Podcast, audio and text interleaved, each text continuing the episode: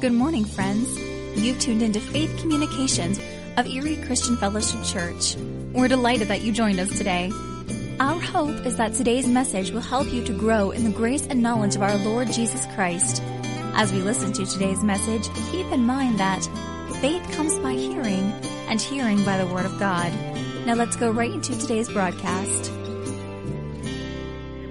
Well, I have, I'll revise my message a little bit. I think it was about an hour or so. I'm going to I'm to crank it down to about, I don't know, 56 minutes or so. So bear with, I'm just kidding. I know it's really nice outside, so I get it. And I do want to shout out for all those who bought brand new snow tires this year. Let me get a hand.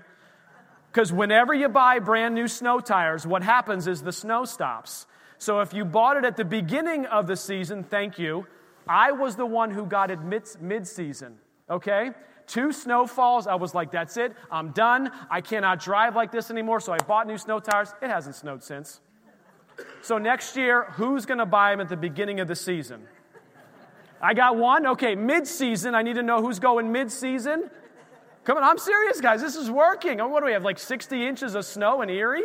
I mean, this is like a miracle, right? It's like 70 degrees outside. Come on, Pastor Jason, shut up and let's go outside. No, it's okay.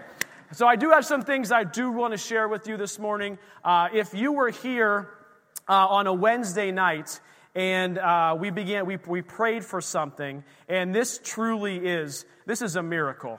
And I'm really, really excited to share this. I can't share names and details of everything that happened, but what I can tell you is this it was Wednesday afternoon and we were dry. We were running some errands. Actually, I think we are getting some stuff for kid bags potentially. Uh, as we were running around on Peach, what's that? Worship bags, yeah. We were running around on Peach Street, and I got a phone call from a pastor at another local church. Uh, and I can say the name of the church. It was Grace Church, uh, the one here on McCain Road. It was one of their pastors. And, he, and I've been meeting with him, and I've been mentoring him, and he's been mentoring me, and we're having this really great relationship. He says, Jason. I said, yeah. Because, you know, like when people don't call you normally, you know, they normally text or email, and then they call, like you answer the phone. I don't know, that's just what happens, right? Like if they don't know, because I mean, everybody texts now, and all of a sudden the phone's ringing, and you're like, whoa. Like only phone calls are urgent, right? This is what's happened, right? Text messages are not urgent typically. If the phone rings, like pick this thing up. I'm like, hey, what's going on? He's like, we've got a situation. I said, what do you mean?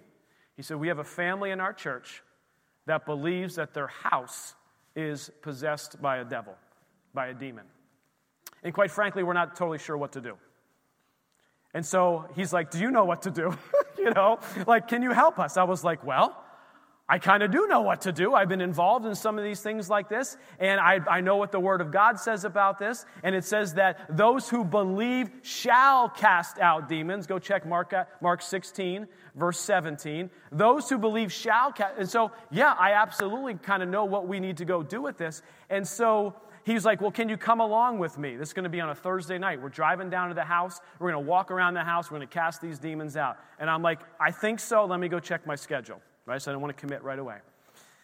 And so as I'm praying about this, the Lord really began to say, Hey, there are some boundaries you need to put up, and you're not going to go run and solve every problem that everybody has every time they call. But you are able to equip and train this church on what to do and how to do it, and that's what I want you to go do. So I met with him. I called, I called him on the phone the next day, and I said, This is exactly what needs to happen. This is what you need to do. Step one. Step two, you need to clear this house physically. You need to find out everything in this house that might be from somewhere else, that has been through from an occult or from anywhere else that needs to get removed from the house. You need to begin to repent and renounce as a family, they need to repent and renounce any, any open door that they had. They need to close that door. And then you need to walk around and take authority in the name of Jesus and say, This demon, you have to go in Jesus' name. And you have to then anoint the doors and the windows with oil and say, The spirit of peace and of joy will reside on this house. And you will go through this process. And as you are walking around this house, the Holy Spirit will lead you, He will guide you, and you will know exactly whether it's a thing or whether it's a location of where this thing is that needs to go. And I'll tell you what, they, that, we had people praying. We had a team here praying. They had a team praying down there. He contacts me afterwards. He says, Jason, you're not going to believe what God did. and how he moved. Everything that we kind of talked through and said, This is exactly the steps you need to go, they did, and I'm telling you, it was a powerful move. They knew exactly, the Lord led them to exactly what it was that opened the door exactly what the, the material was in the house that needed to go. They took it outside, they tried to burn it. It wouldn't burn. They smashed it to a thousand pieces with a sledgehammer and they got rid of it.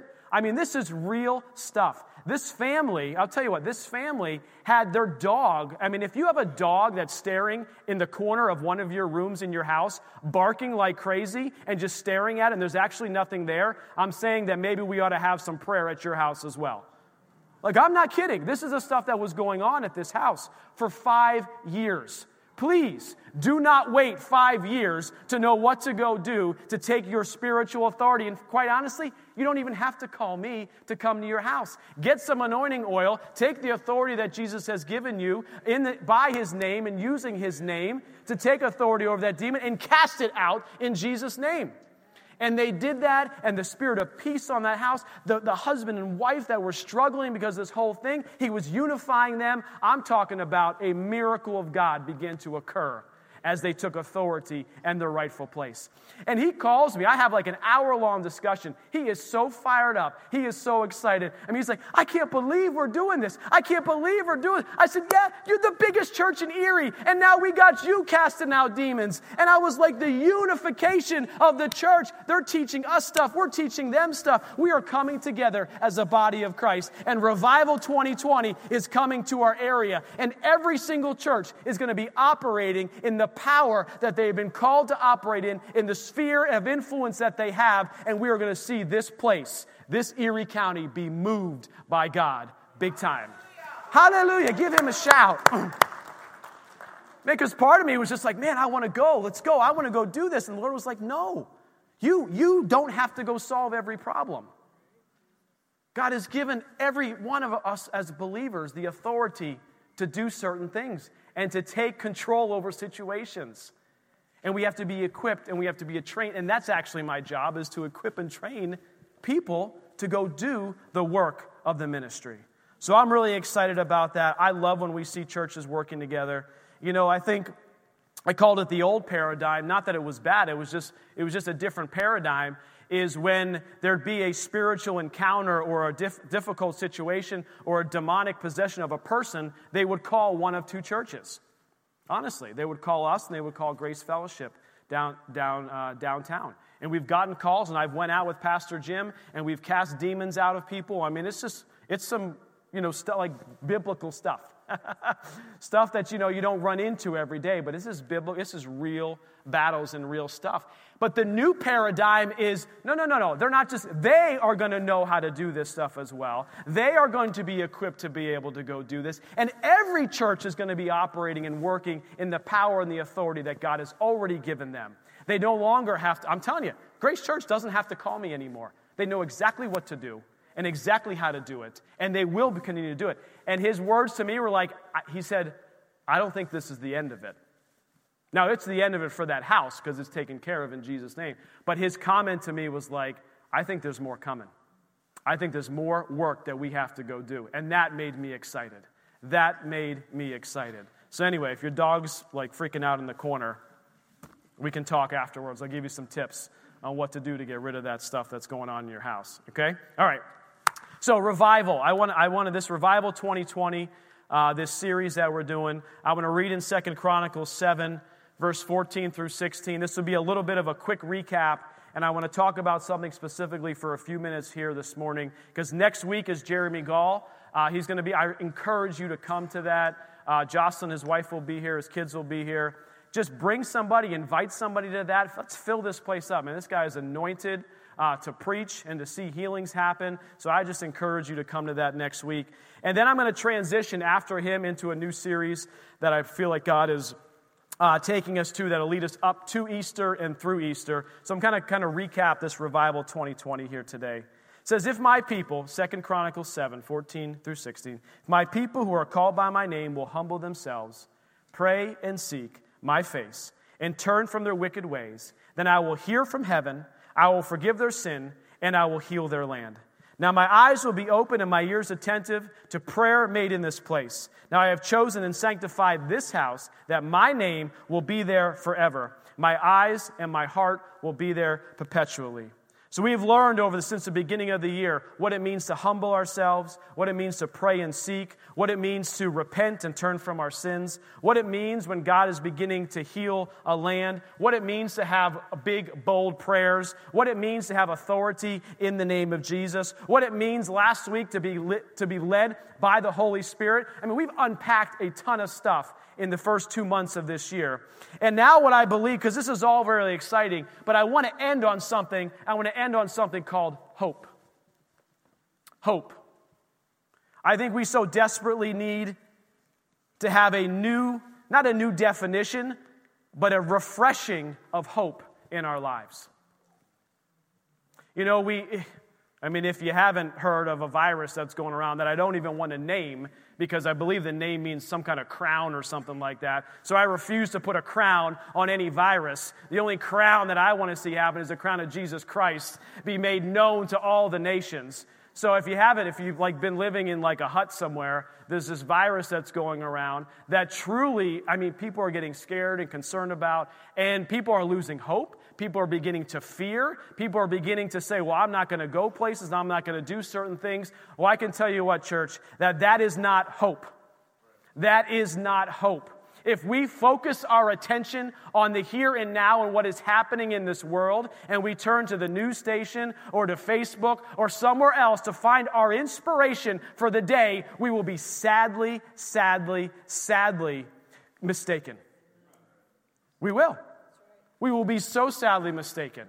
Yes, there's great news articles, and yeah, I'm sure there's sites where you can read, you know, good news only or whatever. There's certain things you can go do from reading. But if we place our hope in this world, we will be disappointed every single time. Completely disappointed. And this virus, you know, I'll tell you, if you're struggling at all, read Philippians 4 6 through 7. Read Philippians 4, 6 through 7. Stand on that. If you're concerned about, I don't know if I should go somewhere or do something or whatever, read Philippians 4, 6 through 7. The Bible says, fear not over 80 times, specifically those words. Fear not. Fear not. Fear not. You do not have to fear this virus.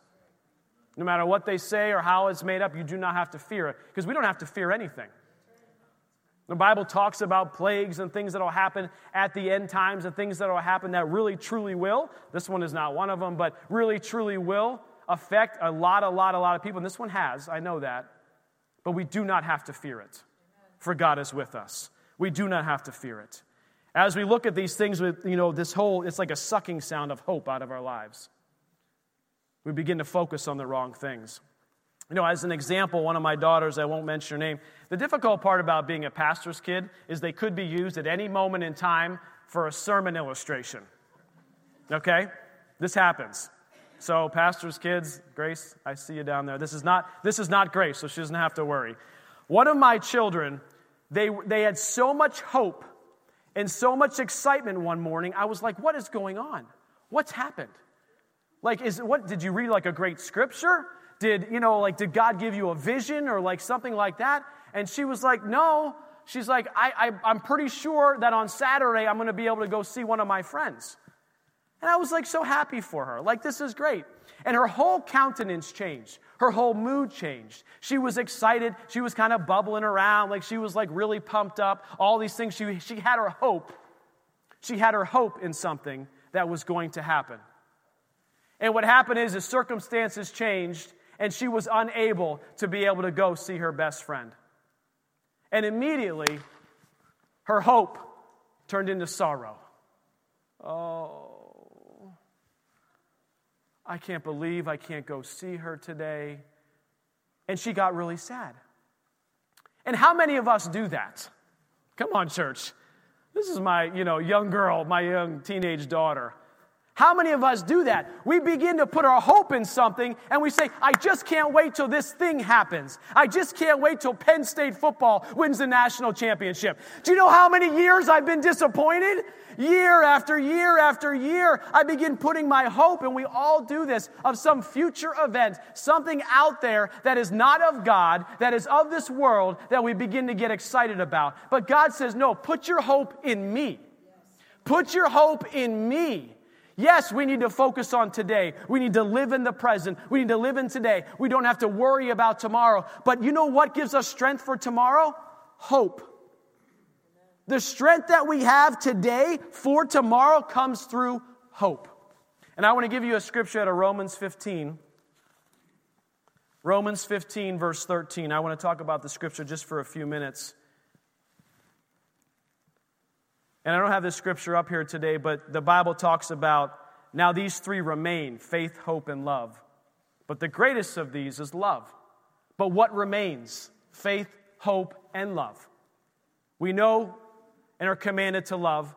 We begin to understand faith, but there's this thing right in the middle called hope that we begin to lose sight of in our lives. And I'll tell you, if anybody has lost hope for the future, they begin to get depressed very quickly. Because what's it all for? Why go to tomorrow if there's no hope in tomorrow? And it becomes a very, very bad cycle and it begins to weigh on us over the course of time. Romans 15 13. Now may the God of hope, check that, the God of hope, he actually is hope. He's the God of it. He's the God of love. He's the God of faith. He's the God of hope. So, which means the hope can only come from Him. Nothing in this world, the iPhone 12, is not going to fix your problems. It's not going to solve it. The new Netflix documentary is not going to change your life, although I'm so excited for this to be released. Yeah, I get it. But our hope cannot be in those things. Our hope cannot be in those things. Our hope can be in God and God alone. It says, The God of hope fill you with what? With all joy and peace in believing so that means if we are filled with the hope and an expectation of Jesus, of eternity, of his second coming, of our thousand year reign on earth, and then everything else he's promised us and told us about and has delivered to us through the spiritual realm, specific promises for you and for me. If we put our hope in that, what happens? Joy and peace in believing. So if we are walking around without joy and peace, and many a days I am in this category, it means that we are not putting our hope where our hope needs to be in what God has planned for us for the future. Because I'll tell you, you can only look at the here and now for so long and remain positive. Like, this is true, right? Like, some people are just positive people, like glass half full. Like, they can look at anything and be like, yeah, wow, this is great. You're like, what? It's not great. It's a terrible situation, right? And some people look at a great situation and be like, oh my gosh, this is terrible. I can't believe this is happening. Be like, your, your tire is a little low on air pressure. Like, honest to goodness, the light came on and you filled it up and the light went off. It's okay. Like, it's okay. Your tire is okay. The sensors break all the time. But you understand, there's different personalities and we react in different ways to different circumstances. But what happens is when we begin to lose our joy and our peace, it means we're not focusing on God's hope and what He has for us in the future. It says, Joy and peace and believing that you may abound in hope. Oh my goodness. So when we put our hope in God and what He has and His plans and His purposes for our life, we abound in hope. Do you know what abounding means? Like I was thinking about jumping off the stage today. Like, this is abounding. This is like jumping for joy. This is getting exciting. This is running around the building. When we are actually linked in with God's purposes for our life, we actually begin to abound with hope. And what begins to happen is when we see circumstances and situations that come against that, it begins not to affect us as much anymore. So I'm encouraging each of you number one, we have to put your hope where it needs to be, not in this world and in God. And number two, and I'm encouraging you to begin to develop a vision for your life. The Bible clearly says is without vision, the people perish. Proverbs 29, 18, you can write this down. Where there's no vision, this is the King James Version. I'm going old school. Come on. It's like 1600s or so, whatever. 1611? There you go. I knew I had something right there. Where there is no vision, the people perish.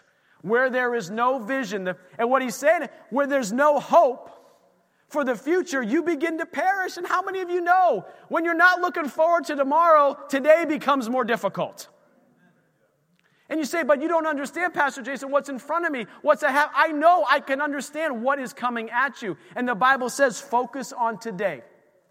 Focus on today. For tomorrow has enough trouble on its own. But if we focus on today with a hope for tomorrow, not a worry for tomorrow, but a hope for tomorrow. So if we can begin changing the moment, here's what I want to encourage you guys to do this morning. The moment you begin thinking about the next day, the next week, the next month, if you begin to worry about something, take captive of that thought right away. And say, no, no, no, no, no. Not worry. I'm going to have hope in tomorrow. The, the promises that I'm believing for are going to continue to come to pass starting tomorrow, starting today and into tomorrow. If we can keep our mind and our focus on today, what God has placed in front of us, but have a hope for tomorrow, we can walk through life basically doing things that we could not do on our own. Look at what Peter did when he was walking on water. Where was his focus? Where was Peter's focus when he was walking on water? It wasn't on the wind and the waves. It wasn't on what's happening today. It wasn't on the bill. It wasn't on the doctor's report. It wasn't on the marriage issue. It wasn't on a relationship challenge. It wasn't about worrying about the kids and their future and how on earth are you going to pay for eight kids' college. Right? These are, you know, this was not, I mean, how many worry about that right now? Eight kids going to college. I mean, how many worry? Oh, Right? So, and God's saying, do not worry about tomorrow. But Peter had his eyes focused on Jesus. And what was he able to do? Walk on water. Something that you cannot do on your own. You understand that. When you put your eyes on Jesus and a hope for tomorrow and a vision that God has for your life, you actually begin to do the impossible you actually begin to walk and walk out in your life the impossible. And if you notice from what Peter, the moment he took his eyes off of Jesus and he looked somewhere else, sorry, you guys, I'm, I feel like it's a bad illustration. I'll be like, hey, off of Jesus, and then I, no, every, everyone's Jesus. No, I'm just kidding. Okay, you know what I'm saying, guys? But we begin to take your eyes off of the Savior, off of the true hope of your life. He began to sink. And here's the beautiful thing if you feel like you're sinking today, did Jesus let him drown? Mm-mm. No, no, no. He reached his hand down and he pulled him up. He reached his hand down and he pulled him up.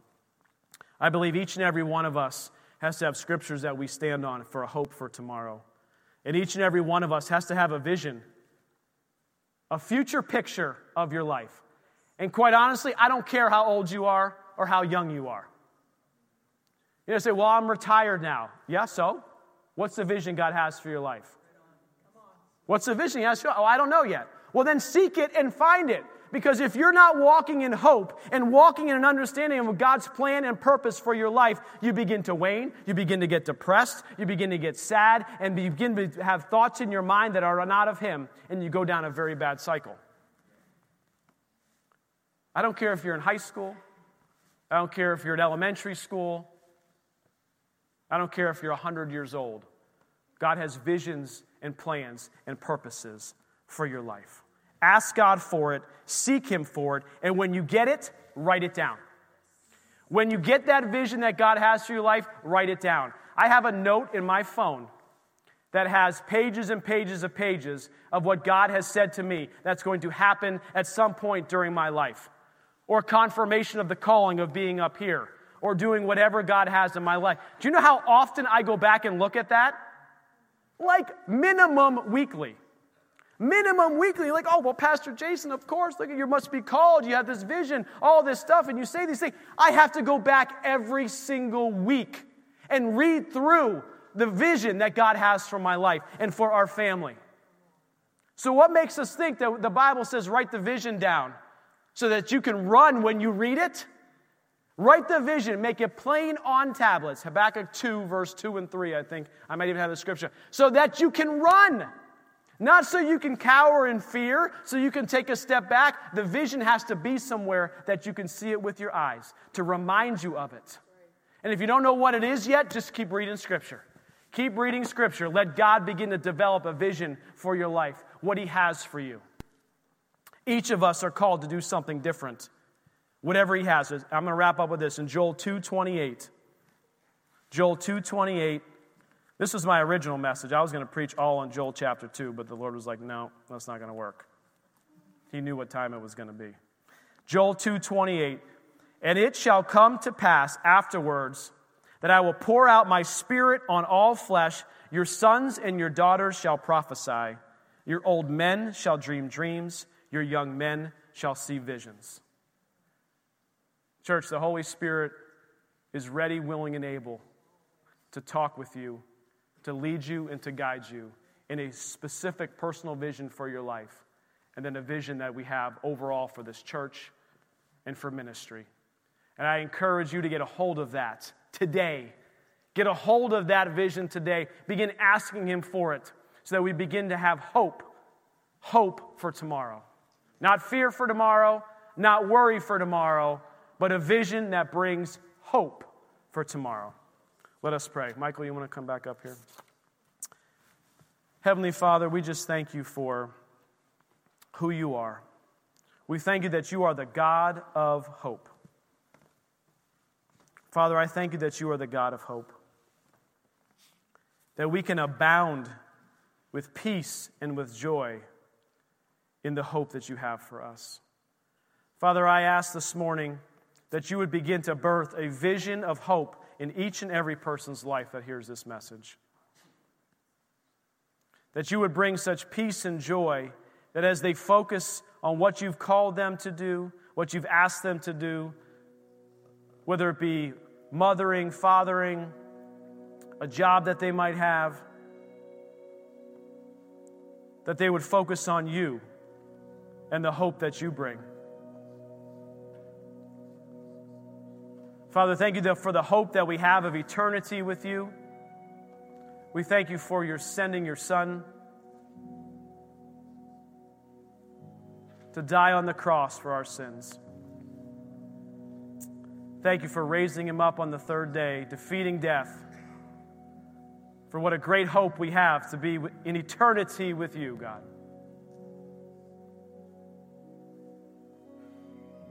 Father, I ask for each and every one of us that we turn our eyes to you, that you begin to reveal or remind us of the vision you have for our lives. And Father, may we be bold enough to write it down, to put it before us, to be reminded of it each day, each week. So that as we're dealing with the challenges of today, we continue to walk with a hope for tomorrow. We thank you for these precious things. Thank you that you are a good, good Father.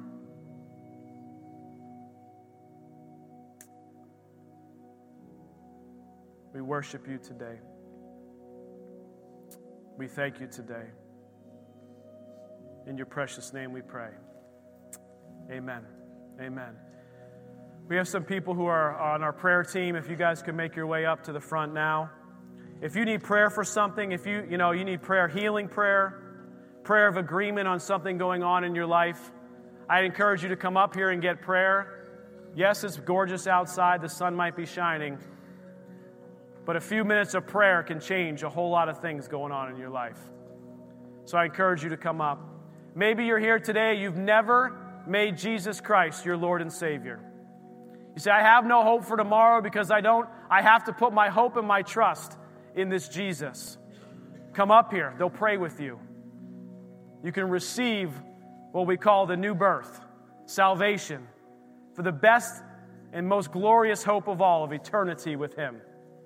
Eternity with Him. So, as I dismiss, I want to read this one scripture over you. It's Romans 15 13 again. I speak this as a declaration over each and every one of you. Now may the God of hope fill you with all joy and peace in believing, that you may abound in hope by the power of the Holy Spirit. Abounding in hope by nothing more than the power of God, the power of the Holy Spirit. Father, I just, we send this church out to wherever you have us going. Thank you for fresh vision. Thank you for new hope that is based completely and solely in you. We trust you and we love you. In Jesus' name. Amen. Amen. You are dismissed. Thank you for being a part of today's Faith Communications broadcast of Erie Christian Fellowship Church. If you do not currently have a church home, you are invited to join us on Sunday mornings at 10 o'clock. Erie Christian Fellowship is located at 5900 Sterrettania Road, directly across from the Walnut Creek Middle School. You'll find us on the web at www.ecfchurch.org, where you may sign up to receive our monthly Faith Communications newsletter. Again, thanks for joining us today, and always remember 2 Corinthians 5 7 that declares, For we walk by faith, not by sight.